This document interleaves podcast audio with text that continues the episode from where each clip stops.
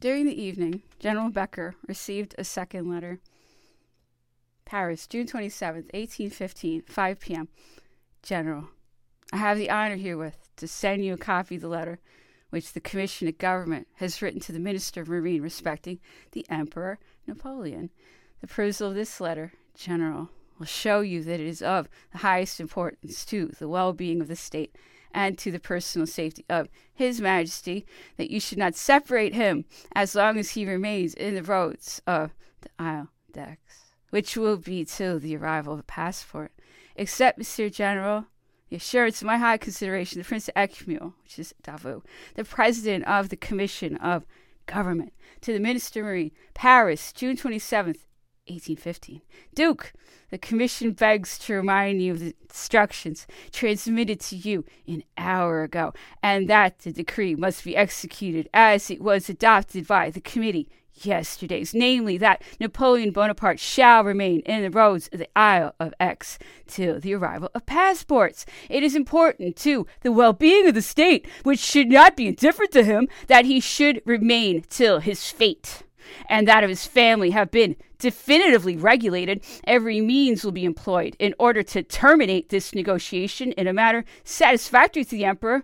French honor is interested in such an issue, but in the meantime, every precaution should be taken for the personal safety of Napoleon, and he must not be allowed to leave the place appointed for his present sojourn. The Duke of Otranto, Fouché, the Prince Eckmühl, Davout, on its part, the Commission of Government wrote as follows to General Becker. Paris, June 28, 1815. The Commission herewith transmits you a copy of the new instructions given to the Minister Marine.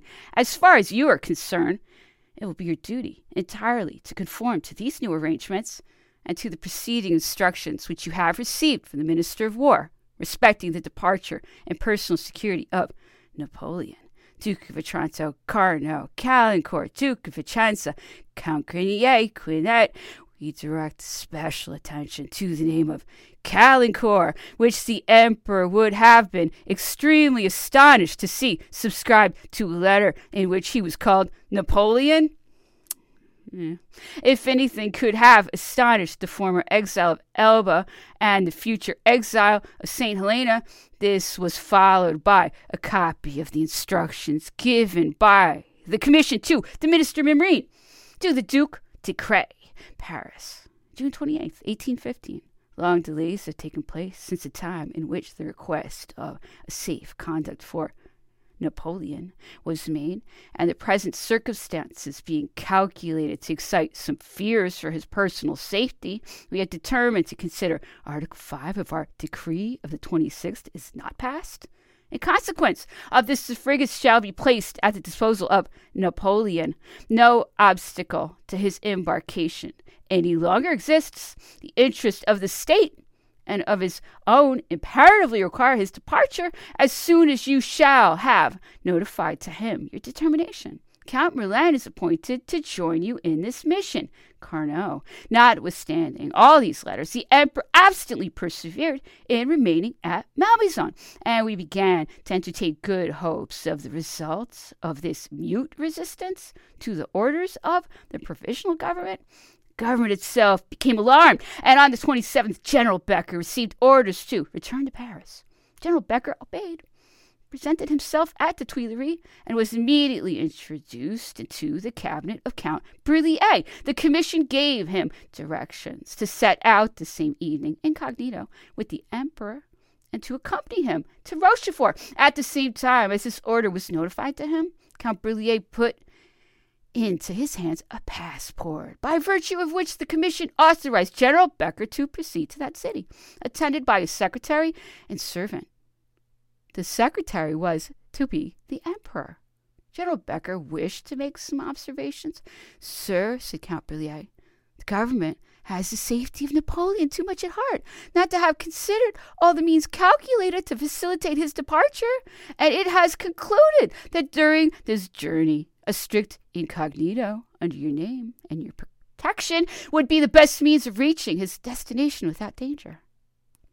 We reduce here this precious document, drawn up entirely by the hand of the Minister of State, to the bottom of which he attached his seal in red wax.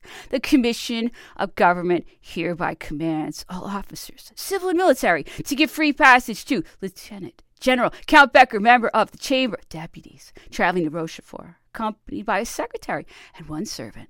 They are expressly enjoined not to cause or suffer, to be caused any delay, and to throw no obstacles in the way of his journey but on the contrary, to render him aid and assistance in case of necessity. Berlier, given at Paris, June 26, 1815.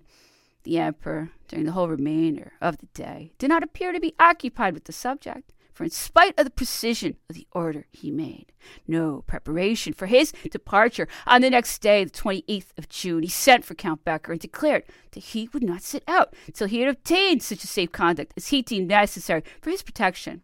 In consequence, he requested him to write to the Minister of War and dictated almost entirely the following dispatch Malmaison, June 28th. 1815, after having communicated to the Emperor the decree of the government relative to his departure for Rochefort, his Majesty has commanded me to announce to your Excellency that he refuses to undertake the journey because, communication not being free, he does not feel that he has a sufficient guarantee for his personal safety. Moreover, on arriving at that destination, the emperor considers himself a prisoner, inasmuch as his departure from the Isle of Aix is made to depend on the receipt of passports for America, which will, without doubt, be refused in consequence of this interpretation.